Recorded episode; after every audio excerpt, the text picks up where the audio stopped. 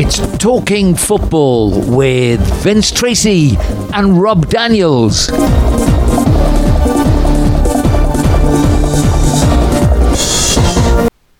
So, a very good day, everybody. It's the tenth of February.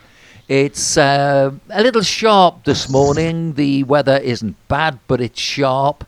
And um, I think it's probably going to go a little warmer by about midday. But uh, we won't be getting a lot of heat, I don't think, during the day. It'll just be pleasant. I think that's the way that we'll describe it today. Um, but after our international break, I now need to get onto um, the top of the mountain and down in the car to Playa San Juan and say good morning to Rob Daniels. How are you today, Rob? Uh, did you enjoy your winter break, uh, or international break, we'll call it, and um, obviously raring to go again? Yeah, hi Vince, hi everybody. I'm, I'm fine, thanks. And uh, like, if professional footballers need a winter break, then why don't the podcasters have a winter break as well? Um, but it's good to be back, isn't it? And we've got plenty to talk about today.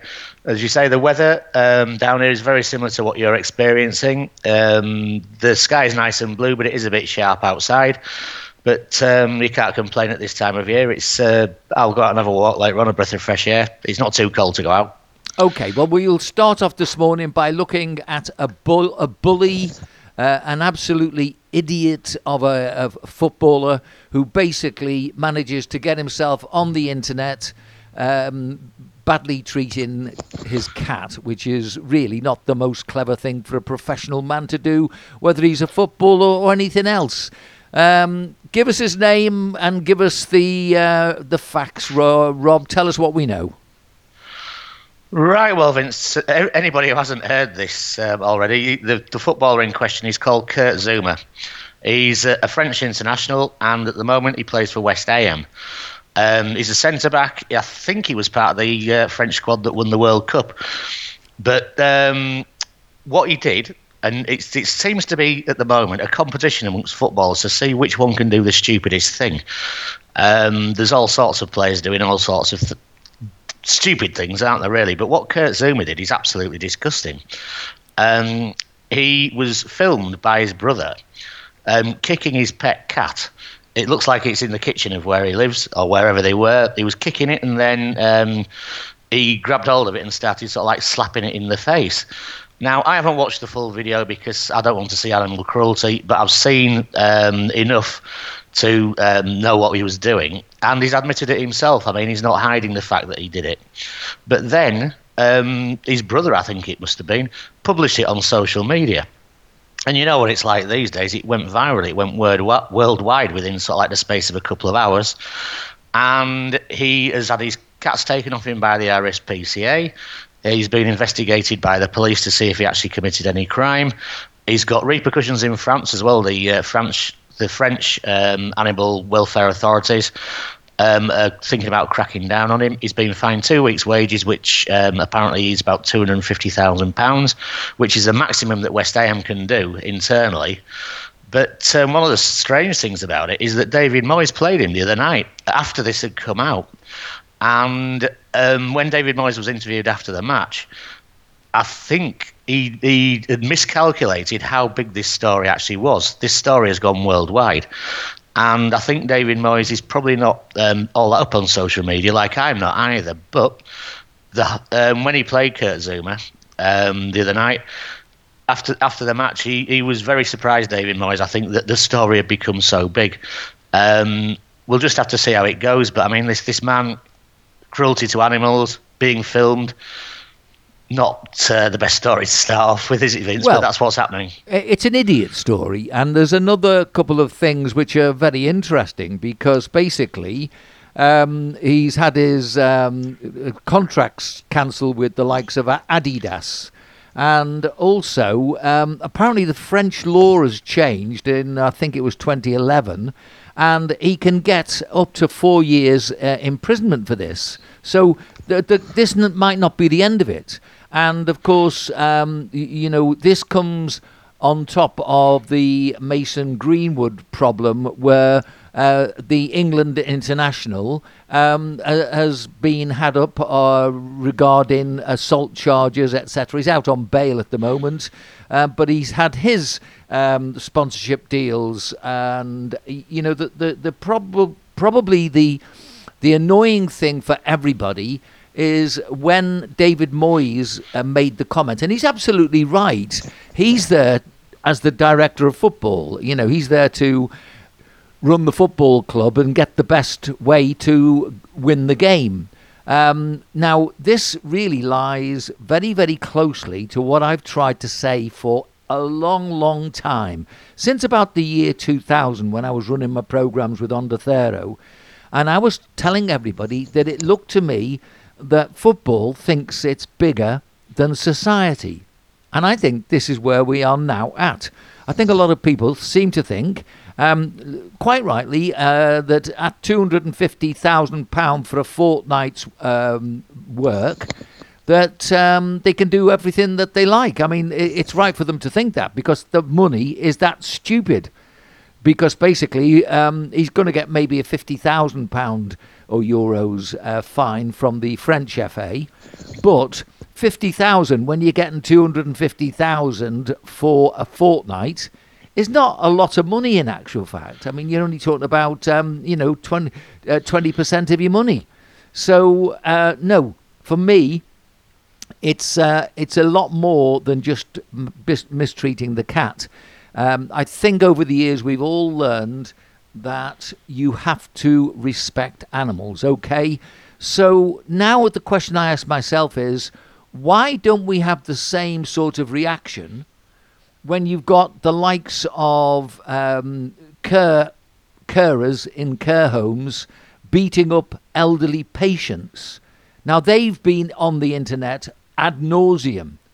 But because there's not a football match involved, and because it's not a footballer earning that sort of money, it hasn't had the same reaction. But I'd like to see a little bit more of a reaction for things like that. The treatment of women.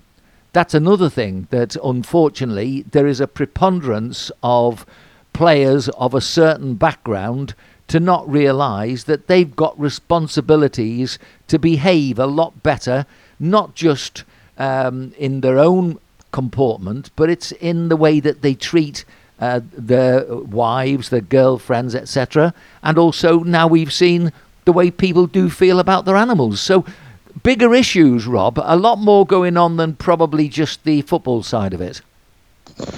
Oh, definitely, Vincent. This will this will have a strong backlash on Kurt Zouma's um, career and his private life as well, because anywhere that he goes, Um, people will be shouting him out, won't they, um, for what, for what he's done. And he's admitted it as well, so it's not like one of these alleged kind of things. Um, the West Ham supporters actually were booing him um, when he when they played Watford, um, and he was playing. I think the supporters of both sides were booing him. As soon as he touched the ball, um, both sides were booing him. And the uh, West Ham supporters came out with a new song, didn't they? It was, I think it was "I'm for a boot in Tiddles," um, which sounds a bit um, tongue-in-cheek, which it possibly was from the West Ham supporters, but it was directly aimed at him. Um, and...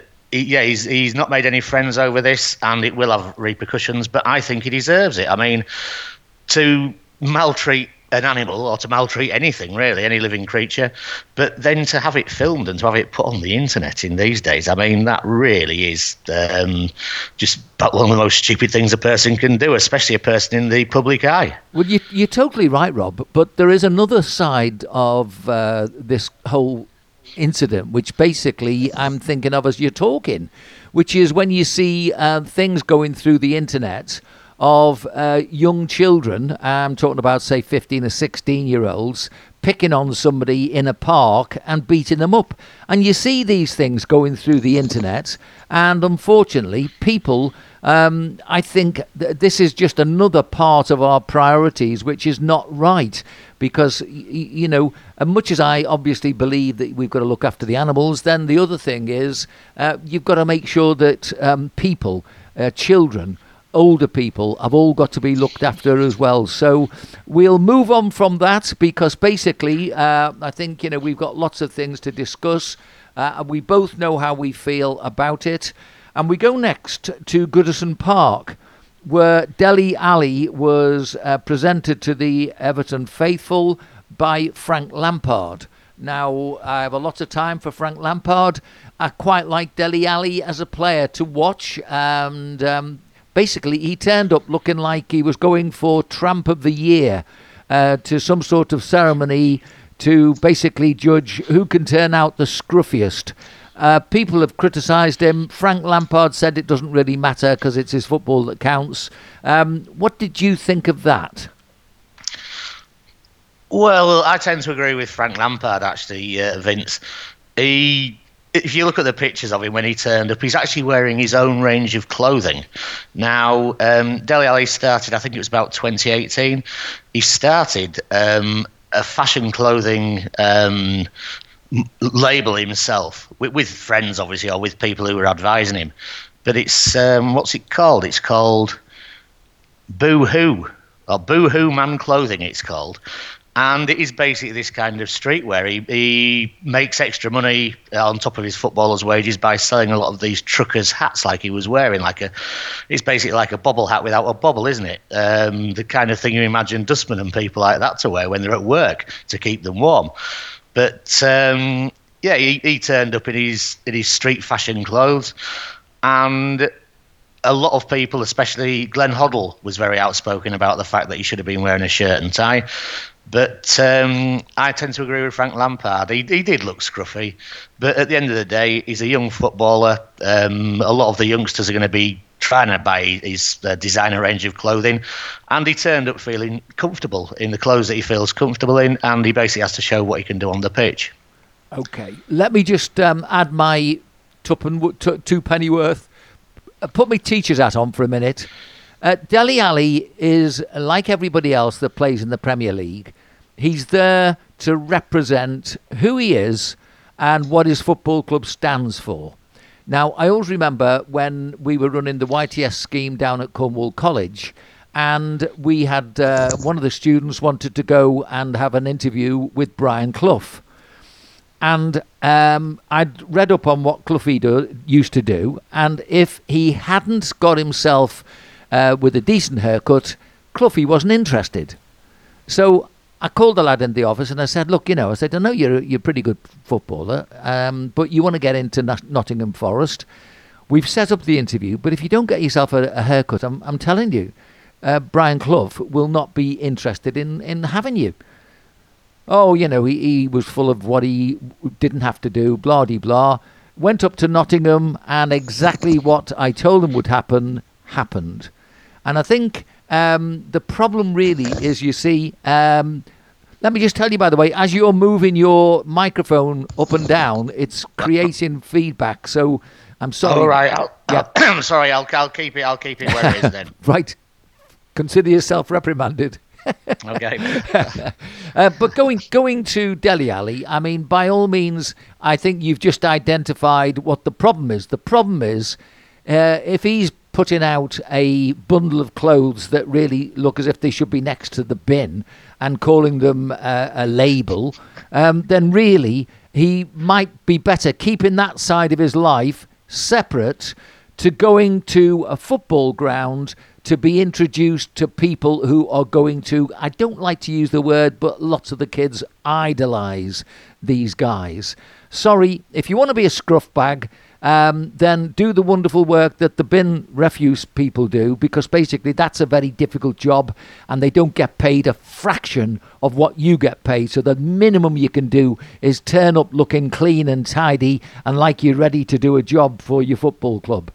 Um, Rob, that is uh, pretty definite the way I feel about that. So I'm going to move next to the Africa Cup of Nations. And um, what a great event it was. Yes, I in previous years, I didn't really watch it, if I'm honest, um, because a number of reasons. A, there's far too much football. And B, um, I'm not that interested in African football. But, of course, they've all started coming across to the Premier League and uh, La Liga, so we're seeing a lot more of the footballers. However, the comment I will make is that having watched a number of the games, and particularly the final between Egypt and Senegal, I did see that it seemed to be that numbers of the players are trained to try and take chunks out of each other's legs rather than display technical ability. Um, a foul, the, the number of fouls was ridiculous, and the number of silly fouls was equally ridiculous. Apart from that, um, Sadio Mane from Liverpool excelled, um, Mo Salah excelled, and Sadio Mane, he got the, uh, the the glittering prize. Your comments on the Africa Cup of Nations, please. Right, Vince. Well, um, as you mentioned, I, I was aware that it went on previously, but um, didn't really take very much notice. But now there are so many players that we, we know that play in the European leagues and in the Premier League. Lots of them in the Premier League, aren't there, African players? Um, I did take more interest this time. And you're right, it is still a very physical game. Um, a lot of the players um, still play in Africa. And obviously they're not, they haven't got the finesse, if you like, of the uh, the Premier League players because they're not used to playing at that sort of standard. But uh, the final itself between Senegal and Egypt, Sadio Mane shone throughout the match, um, and he had concussion, didn't he, in a previous round? We we spoke about a couple of weeks ago when uh, he had a clash of heads and he was actually unconscious on the pitch, yeah. And they let him carry on for an extra ten minutes afterwards. But um, he played really, really well. He missed he missed a penalty, or he had a penalty saved um, during the match. But the match ended up uh, nil-nil after extra time, went to penalties, and it was Sadio Mane who got the winning penalty in. Now, the Egyptian penalty-taking order, it was going to be Mo Salah who was going to take number five for Egypt. Um, and it was number five for uh, Senegal that uh, Sadio Mane took. But Salah didn't get his opportunity because they already won it with the Mane penalty. So whether or not the Egyptian manager made a bit of a cock-up with the uh, running order of the penalties, um, if he did, it's his own fault. But yeah, Senegal won it. It's the first time they've won it. They've been in the final three times, and it's the first time they've won. So uh, good on them. And yeah, it was a good match, wasn't it? It was. Salah was criticised, by the way, um, by one of the pundits, can't remember which one, former Liverpool player, I can't remember his name, and um, basically it was because uh, he reckoned that Salah wanted the fifth, the glorious uh, penalty, which could have won the tournament, and therefore, you know, because it didn't get that far, um, his skills were negated, and um, he's got a point there, you see. Realistically, what was the difference between taking the first penalty and making sure you get off to a flying start? Um, not yeah, too worried that's, about... that's, that's, that's exactly where I was going, Vince. It was, I think it must have been between him and the manager, but yeah, Mo Salah was due to take their fifth penalty, mm. but um, the match was all over by the stage it came to the fifth penalty, so he didn't get a chance to do it. Newsflash, newsflash, uh, just think that this is something that is as important as anything we've spoken about this morning, and it regarded the match between Sheffield United and Wigan during the week. I don't know if you know this, but a cat, so it is a week for the cats, the year of the cat, um, this cat got onto the pitch.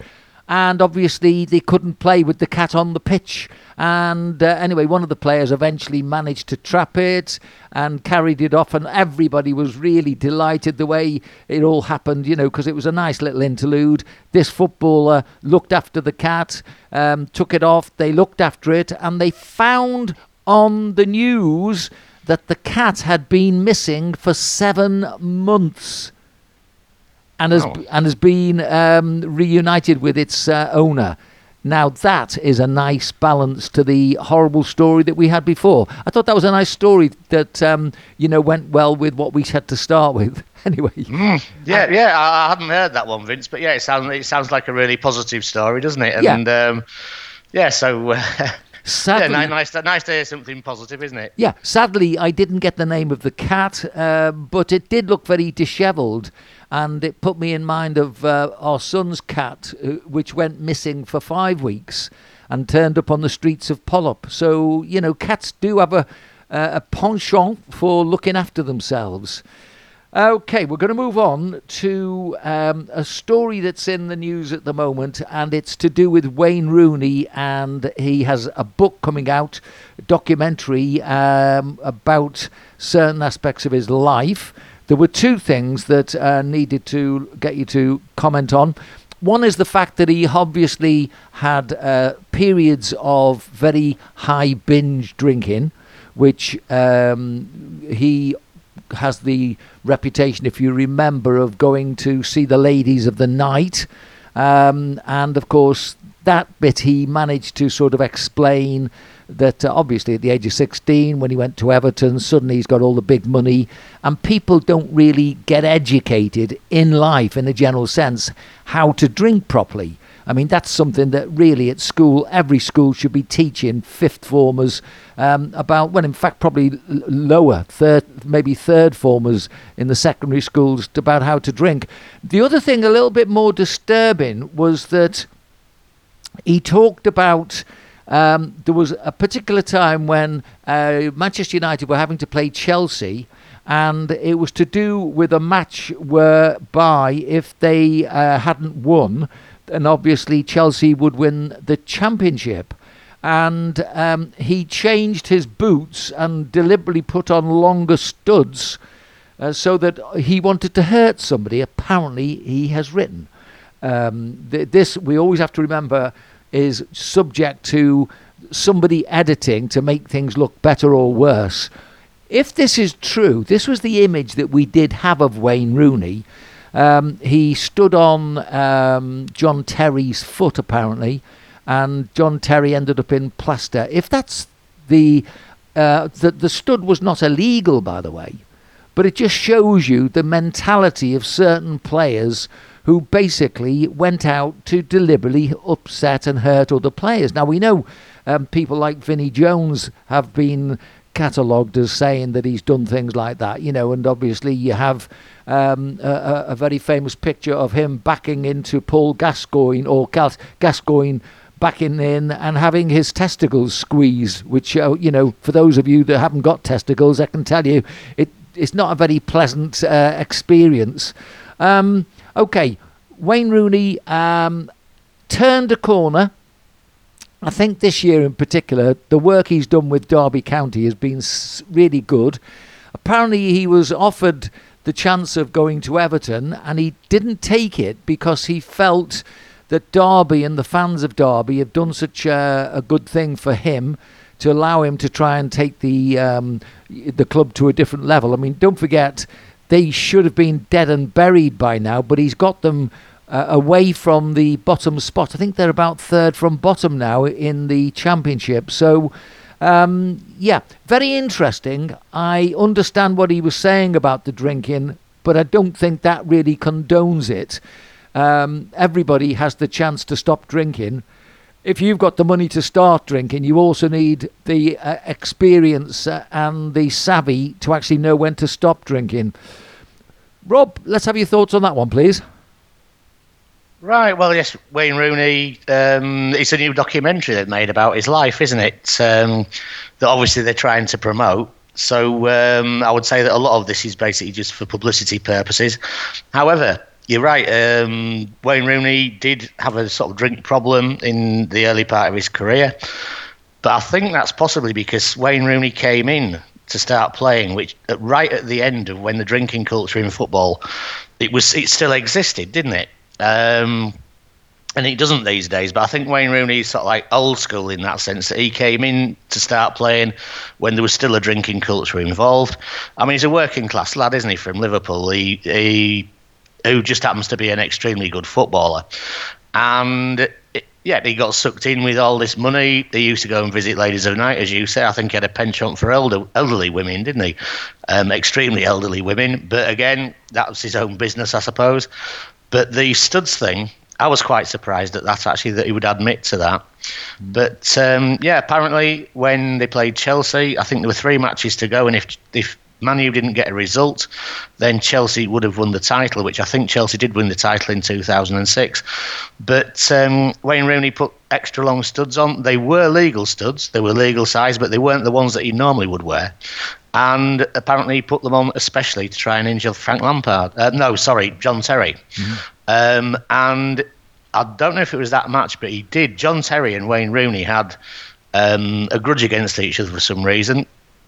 And um, Wayne Rooney deliberately put these studs on in order to try and um, do um, some damage to the other player, which is not something that you'd really be proud of, is it, Vince? It's something that you should really well, not you, mention. But but, um, but but exactly, look, I, I think anybody who tries to make out that they've never done anything wrong in their life is misguided, because we've all made mistakes. We've all done things we prefer not to have done. But I think in this day and age of the internet and the immediacy of people um, taking something out of context and putting it against somebody, um, you know, I'm surprised that that one has not been something that somebody should have advised him to keep quiet. Um, well, the F A, the F A apparently, Vince, the F A, now that this has come um, to light, the F A are going to look into it. So maybe he should have kept his mouth shut. Um We don't know what's going to happen when the F A look into it, but it is quite a serious thing to admit to, isn't it? Even though it's sort of like now fifteen or sixteen years after the event. Um, so he, he has been contacted by the F A, and I think they're going to pull him in and ask him to explain exactly what he did. Mm. Um, so it might have consequences for him. We'll just have to wait and see. Well, exactly. And when you say the drinking culture is, has changed, I, you're right, this has changed.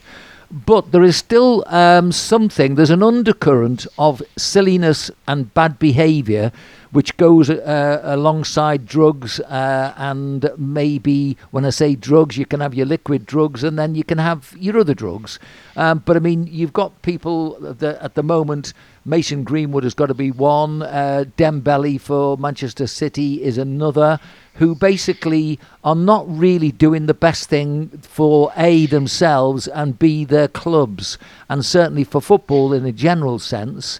Um, when you see a story about a footballer on the monies that they're all making, um, assaulting uh, whatever is the girlfriend, or, you know, I think in Greenwood's case, I think it's a, a student. I mean, look, we do know that there have been people that have been accused and then not been uh, guilty at the end of it. Um, uh, Dembele is uh, out on bail, apparently, but apparently there are now six women that reckoned that um, he's been the perpetrator of a rape. Now, you know, when all said and done, it, it, if you look at these uh, players, they, they do earn that much money that you've got question marks that will come straight away as to whether the uh, accusations are valid.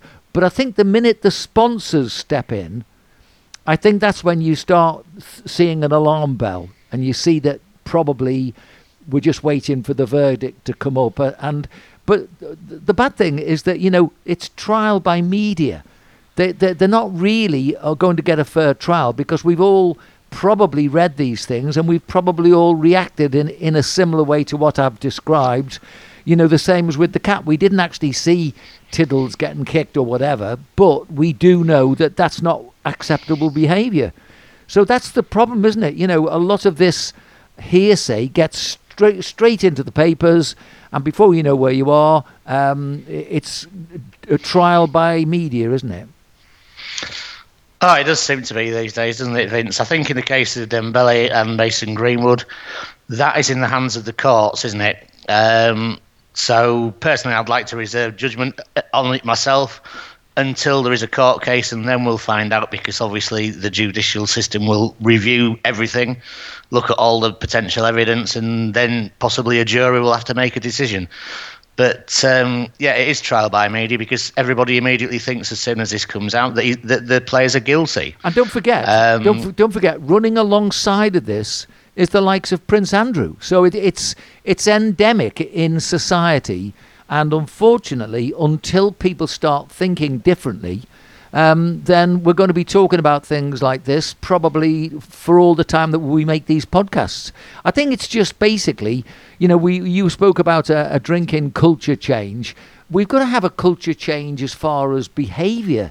Um, I mean, I think that's part of this reset, and I think it's a part of the reset that I don't think that many people would object to, because realistically, young men have got to respect women. They've got to. There's, there's the, but but then again, if they don't respect themselves, as the song from the Staple Singers goes, you know, if you don't respect yourself, why would other people want to respect you? That's the problem, isn't it?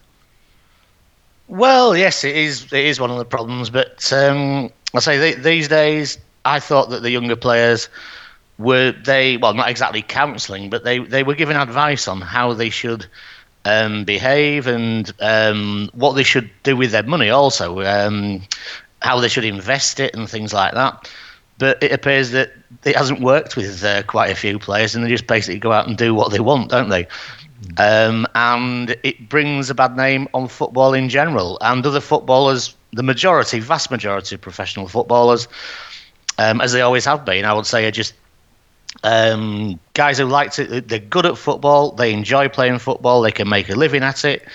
But they work hard, they train hard. I mean, the the training regimes these days are extremely strict, aren't they? Yeah. And the few rotten apples, isn't it? It's always the same. Like with the supporters, the fans, you get a few rotten apples, make it look, make every fan look bad, and you get a few um, leery f- football players who do things that um, are unacceptable, basically. And it makes the whole of the professional football world look bad. Um, I would say the vast majority of players are, are, are down-to-earth, decent people. Okay, Rob, shuffle your papers. I hope they are. Well, I'm pretty sure they are. Um, shuffle your papers. It's time for Rob's La Liga. La Liga Roundup with Rob Daniels.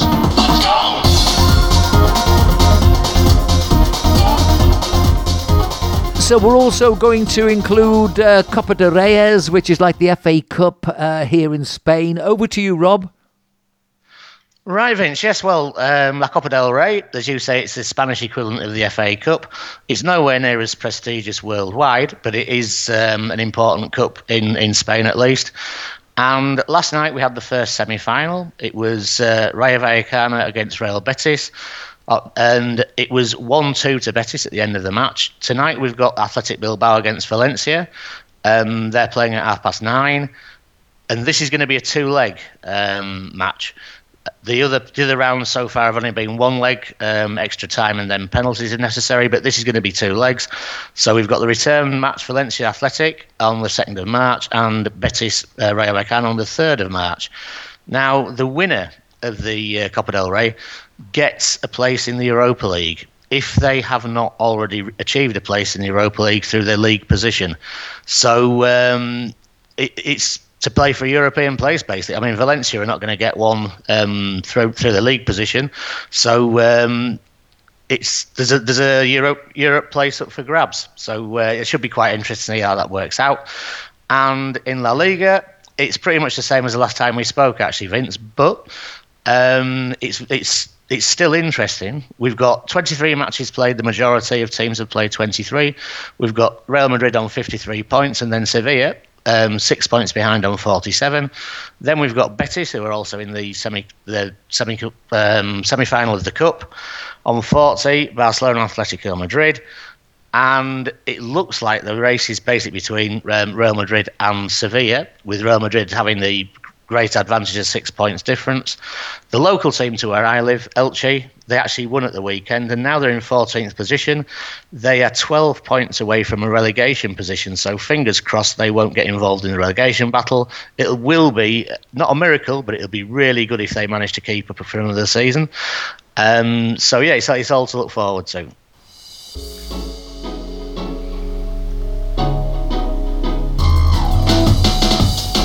It's Talking Football with Rob Daniels and Vince Tracy. Talking Football.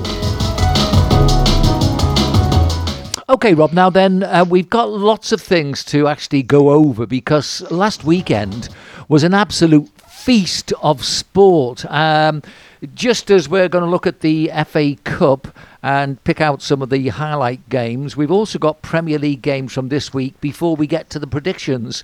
So last weekend, uh, I had to get up to watch Liverpool at uh, the dinner time uh, kick-off against Cardiff. Uh, then we had England playing Scotland in the rugby and Italy were playing France, um, where basically all the players with uh, bloodied bodies were busy trying to kid the... Uh, uh, the referees that they weren't injured, whereas with the football they were all leaping down and trying to uh, show themselves to be mortally wounded when nobody touched them. Anyway, let's go to the um, let's go to the football first, and there were some smashing games. Um, we saw, first of all, Manchester United on the Friday night against Middlesbrough. And believe it or believe it not, um, Manchester United are out of the F A Cup. Wonderful result for Middlesbrough. Did you see that one, Rob? I, did, I didn't see it live, Vince, but um, I, I saw a, a, the uh, highlights, and it was extended highlights as well, because it was a very interesting match, wasn't it? It ended up one all at the end of extra time. Um, Man U went in front initially, but then uh, Middlesbrough got one back. Extra time wasn't really anything special, but um, Middlesbrough actually won it on penalties seven eight, which means that Middlesbrough go through to the next round and Man U are out of the Cup. Now, Middlesbrough took almost ten thousand travelling supporters. Um, as you know, uh, Middlesbrough is one of these uh, traditional teams.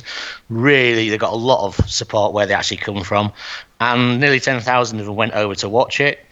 Um, Rashford missed another sitter in the uh, first half, which could have won it for Man U. But um, it was a young lad called Anthony Elanga, who's a Man U teenager. He hit the ball right over the bar when it was his turn to take a penalty. It went it went into outer space. And, yeah, Middlesbrough went through, and that really set us up for a good weekend, didn't it? It did. Very, very sadly, Elanga's had a lot of racial abuse after this. Um, oh, no. Well, you see, it's going to happen. It, I, I don't even think it matters too much that he happens to just be a black player. I think if he was a white player, he'd get the abuse, because basically football fans are like that. Um, but he'd get, he'd get abuse, Vince, but it wouldn't be racial abuse. I, I didn't realise that. Well, ab- abuse is so abuse, uh, and uh, sometimes it's being used to further the cause of this division, and quite frankly, it's not nice to abuse anybody. It doesn't matter what your colour is. So um, mm. let's go next to another exciting game, and it was Kidderminster from, I think they're the National League, and they were playing West Ham United. Well, West Ham United went one down, and it was only the last minute of ordinary time that they got the score back to one one, and it was only the last minute of the extra time that they made it two one. They were absolutely fortunate to win that one. Uh, well done, Kidderminster, and any of your fans who just might uh, listen to our podcast. I thought they were fantastic. Did you see that one? I did, Vince. I, I watched that one live, actually, and uh, what a fantastic match it was. Um, sixth tier, Kidderminster Harriers in, in the sixth tier of football. It's called the National League North. There are one hundred thirteen places difference between uh, Kidderminster Harriers and West Ham. Kidderminster went in front, as you said, and it looked like they were going to win it, didn't it? Because they played really well. They hold, they held their own. They were a match for West Ham, I would say, completely, um, especially in the first ninety minutes. It was basically eleven against eleven, which it should be, shouldn't it? It should. Um, West Ham didn't se- seem to have any sort of um, show any kind of advantage over the uh, non-league side. But Declan Rice got a goal in, in ninety plus one, so it's extra time added on after um, full time, after ninety minutes. It went to extra time, and it really looked like it was going to go to penalties, didn't it? But then uh, Jared Bowen got one in in one hundred twenty plus one, which is one minute into the added on time after extra time. So they're so unfortunate, Kidderminster, Kidderminster Harriers. They should go away with their held, heads held high, really, because, and I think they, I think they have done. Their centre-half, a guy called Matt Preston, was uh, given the Man of the Match award, even though his team lost, because everybody had a lot of respect for them. It, it was an unfortunate result, but West Ham are through to the next round. Yeah. OK, well, look, we haven't got enough time to go through all the ties. I've got to say quickly, well done, Nottingham Forest, putting Leicester out four one. That was soured by the fact that one of the fans ran onto the pitch and attacked the, um, the uh, Forest players. And uh, he's been banned for life from any Leicester games. That was bad. Uh, then Cardiff played Liverpool. I think our goalkeeper was very lucky to stay on the pitch. And uh, quite frankly, um, you know, had he gone off, that might have changed the game. However, uh, it was great to see Harvey Elliott, who had got a terrible, terrible uh, injury at the beginning of the Uh, season when a naughty Leeds player uh, caused the injury, and um, obviously um, it was great to see him score a goal at Anfield on his return. Wonderful.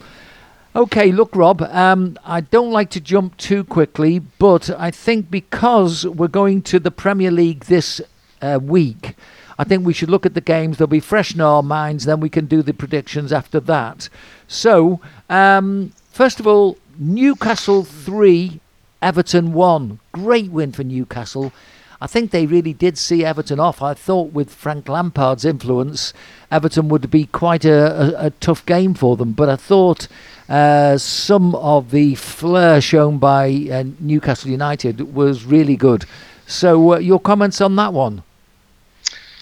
Yes, I I think Newcastle actually showed that they can play um, decently now. They, Eddie Howe has been there for a couple of months now, I think, hasn't he, since they changed hands. He, he managed to buy some players in the transfer window, um, and Newcastle are now out of a relegation position.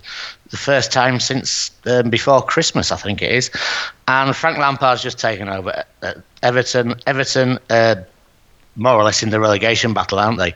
So, um, yeah, I think it was a good win for uh, Newcastle. Kieran Trippier, um, the ex-Atletico Madrid player, an England player, he got his first goal for Newcastle um, to make it three one. But, yeah, I think Newcastle deserved the win.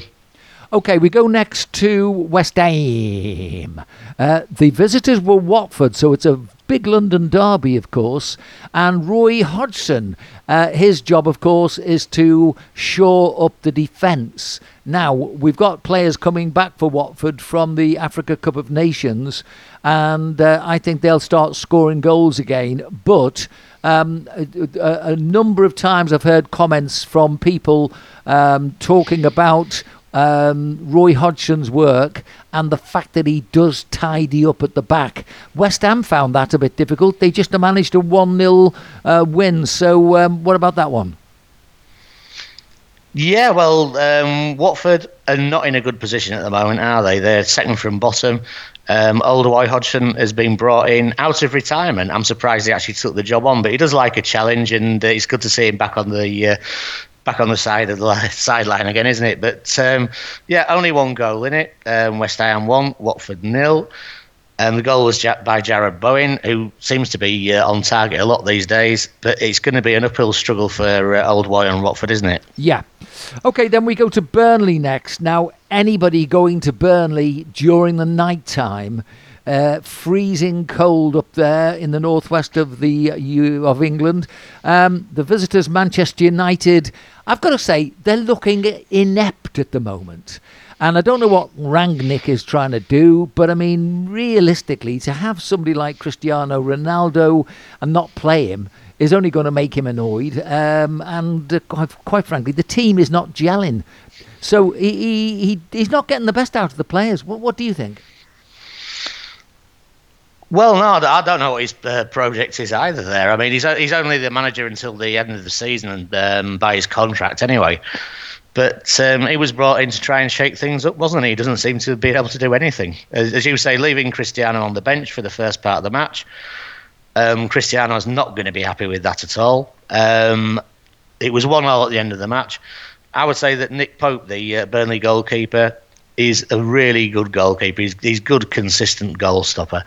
And um, he's actually played for England, even though Burnley were in the relegation position uh, most of last season, and they're also in the relegation fight at the moment. In fact, they're bottom, but they've got two games in hand. Um, the goalkeeper, Nick Pope, is well worth watching. He managed to keep Man U out time after time after time, one all at the end of the night. Yeah. OK, we go next to uh, business as usual, just another day at the office for Man City. Brentford were the visitors, and um, yeah, I think that most people would have predicted Man City to win this one, although two nil, it doesn't really suggest that it was all always going to be that easy. What do you think? Well, no, I mean, Man, Man City got the points in the, at the end of the day, Vince, which is what matters, and Um, they don't need to score four, five or six goals every match, do they? They, they didn't seem to... They, they they played better than Brentford, obviously, and they and they won the match, but they didn't seem to really go out. Uh, Brentford didn't put up much of a fight, shall we say.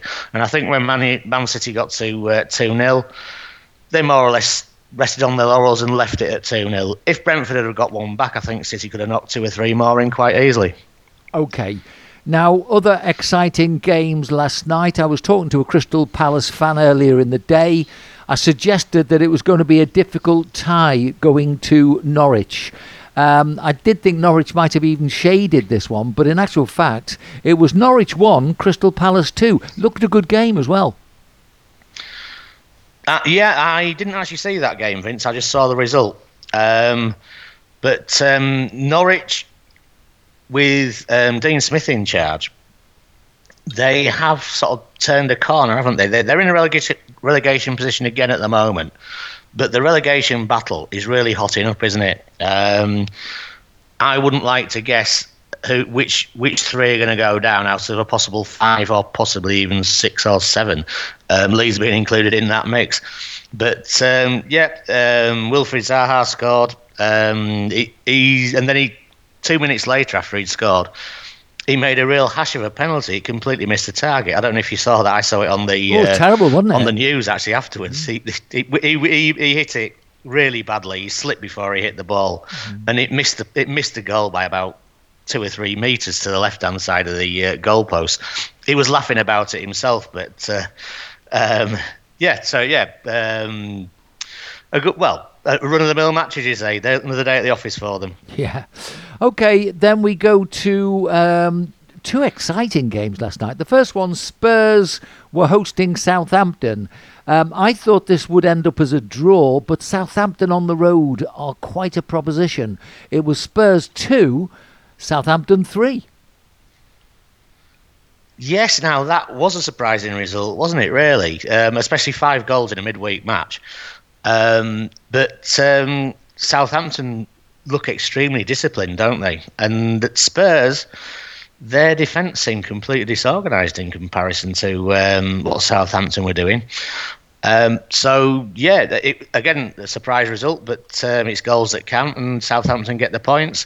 Spurs are not happy about it. Um, Conte was not happy about it at all afterwards, because Spurs are still trying to get a European place, aren't they? They are. OK, and then we go to a, a game that will warm the cockles of your heart. Leeds took the lead. Um, the visitors, uh, they were to Aston Villa. Aston Villa then managed to stick three in. It was three one at half-time. Out came uh, your team again, and I don't know whether or not they'd been at the orange juice, but something had happened. Um, three three, you must have been on the edge of your seat all night. What did you think of the game?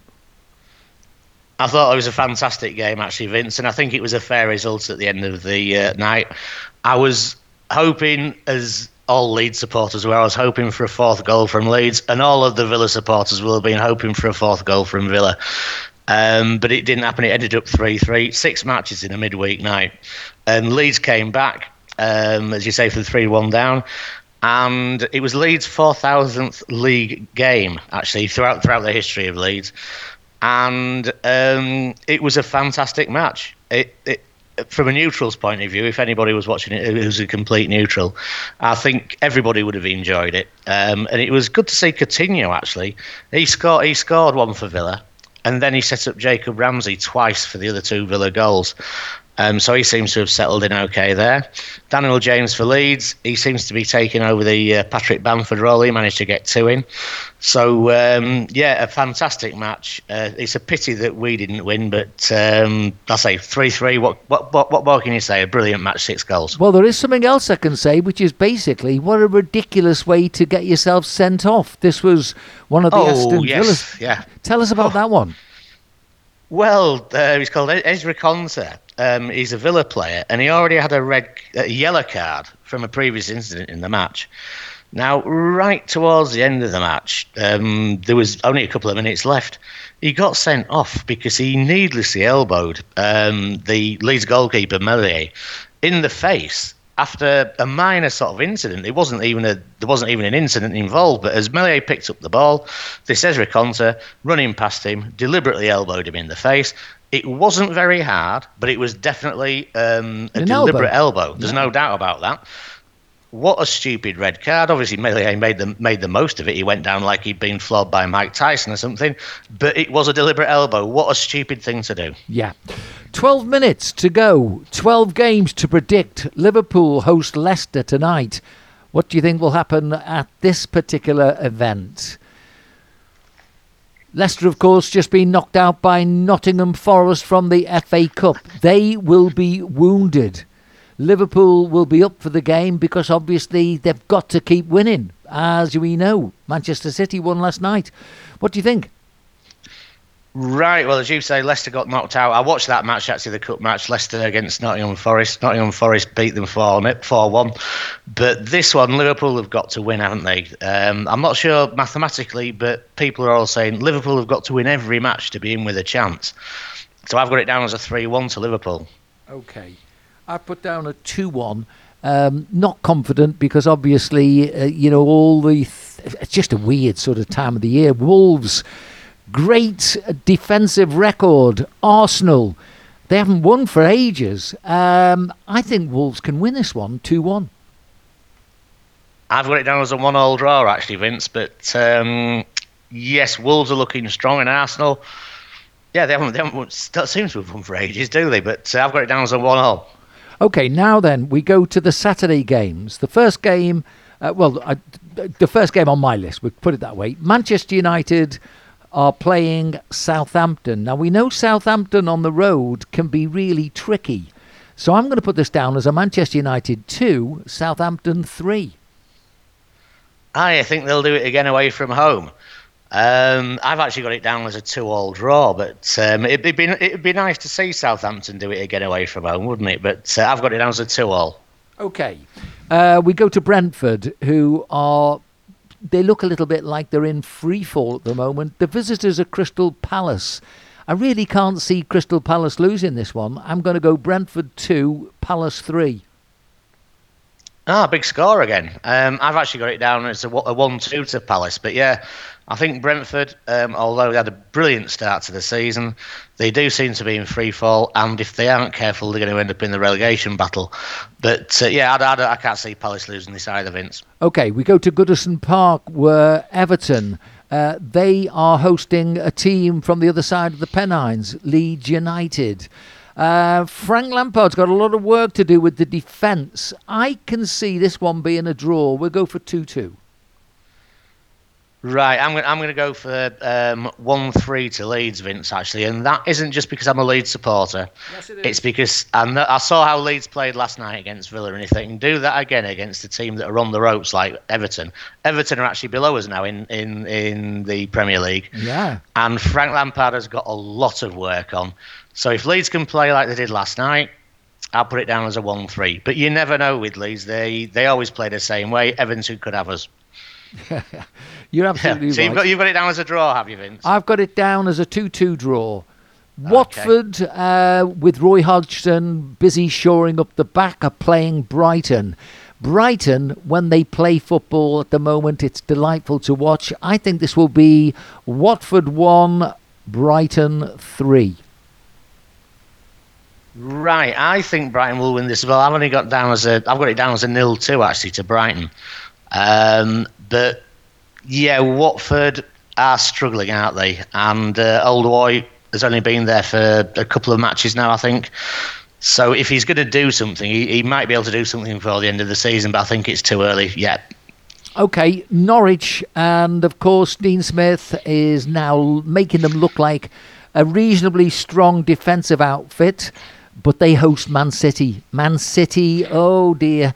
They do look good when they start playing their football. I'm going for Norwich one, Man City three. Right. Um, as you say, Norwich have picked up now Dean Smith's there, so I don't think it'll be a hammering. If if we'd have mentioned this match maybe two months ago, I'd have put it down as something like nil four or nil five. Um, the way it is at the moment, I'd put it down, yeah, I'd put it down as a one three myself. Okay. Possibly a one four, but a one three I'll go for. OK, with Pukki, of course, the guy that's probably going to score. Um, yeah, but he also misses quite a few as well, so uh, he, he he is probably their best player, isn't he, especially up front. But um, he'll, get, he'll get the one goal. He'll probably miss a couple of sitters as well. Yeah. OK, Liverpool have the task of going up to Burnley. Not a nice place to go if it's the evening. The afternoon, you've got more of a chance. So I think we should... Well, we've got to. We've got to shade this one two one. Well, again, as I mentioned previously when we spoke about the match tonight Liverpool are playing, I'm not sure about the mathematics, but every every media outlet at least says that you've got to win every match to be with a chance of taking the title off City. So I think it'll be uh, Burnley one, Liverpool three. OK. Um, right. We go next to Newcastle. And uh, now, whether I've got this right or not, I'm, I've got Newcastle versus Villa.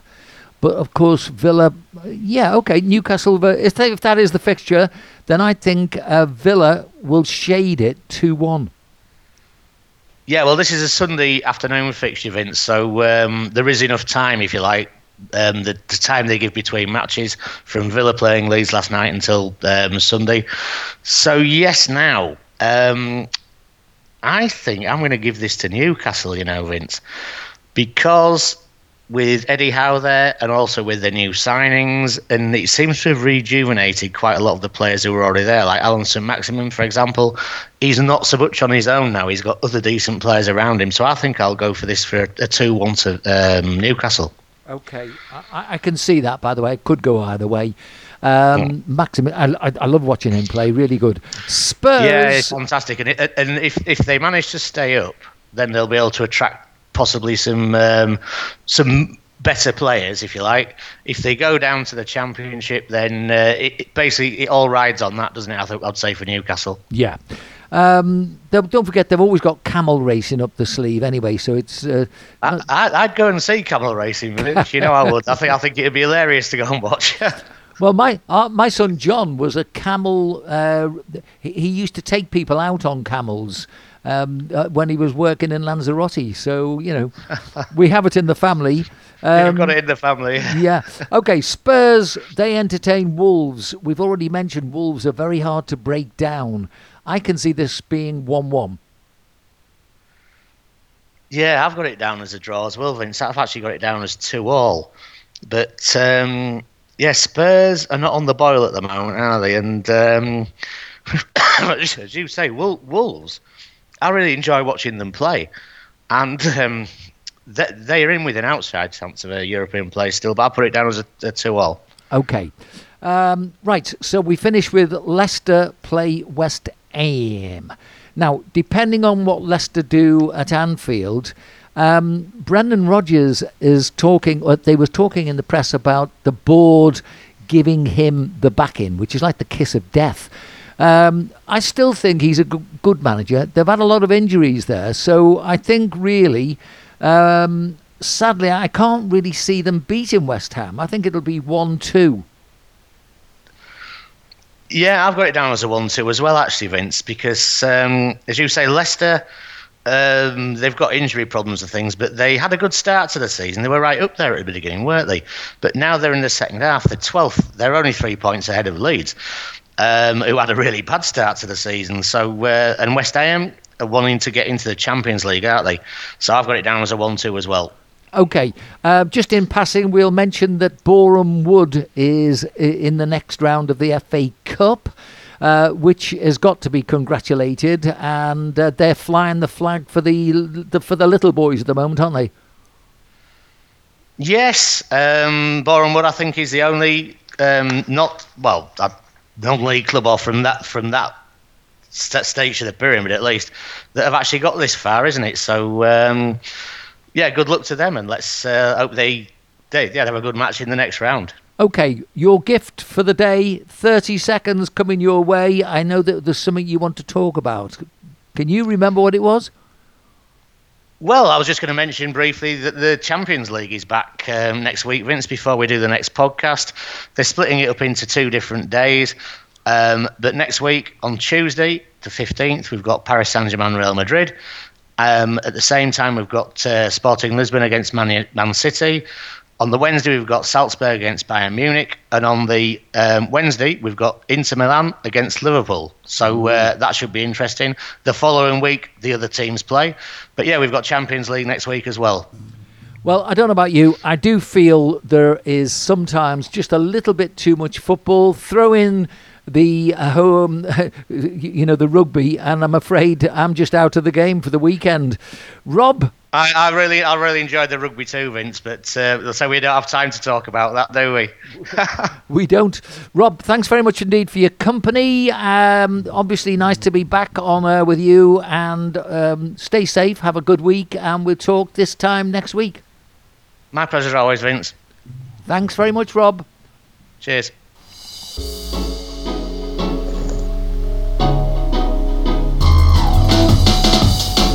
It's Talking Football with Rob Daniels and Vince Tracy. Talking Football.